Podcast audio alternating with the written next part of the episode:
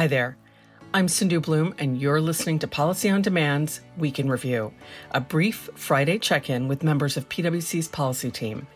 Each week, we ask someone from the team three questions to answer in under three minutes.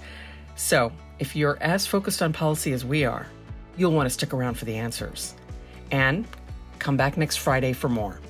Welcome to Policy on Demand's Week in Review. I'm Mark Prater. What would you tell clients are your takeaways from this week?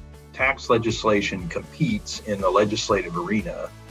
And this week, we have developments on the government funding side that have taken up some of the oxygen in terms of Build Back Better. Uh, one, Congress passed a, House passed a continuing resolution to keep the government funding through, through March eleventh. And secondly, but more importantly, the appropriators and leadership agreed to a top-line number for an omnibus appropriations bill. That means Congress will be consumed with working through that framework and producing an omnibus bill. That, to a certain extent, pushes off consideration of Build Back Better. Which question related to policy did you get asked the most, and how did you respond? The question I got asked the most this week was, is Build Back Better viable? That is, is it going to be enacted, considered by the Senate, et cetera? And I'd say one thing on that, that Build Back Better uh, in terms of the House bill is in great difficulty. But that does not mean a bill will not pass, because the majority has a reconciliation instruction.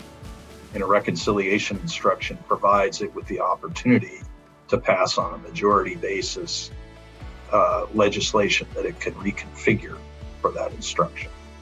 So that is um, important, because Congress could still turn to the same template and work through it with changes for Build Back Better. Where should companies focus their attention in the coming week?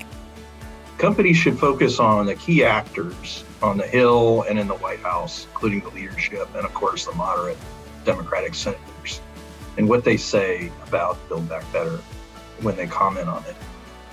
Secondly, there are opportunities and challenges inside Build Back Better for clients, and they should keep an eye on what is coming out in terms of those issues.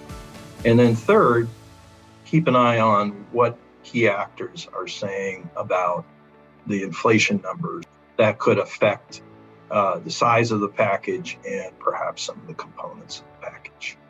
Be sure to join us again next Friday for more insight from PwC's policy team. And to learn more about Policy on Demand, check out the details in this episode's description. This podcast is brought to you by PwC, all rights reserved. PwC refers to the U S member firm or one of its subsidiaries or affiliates, and may sometimes refer to the PwC network. Each member firm is a separate legal entity.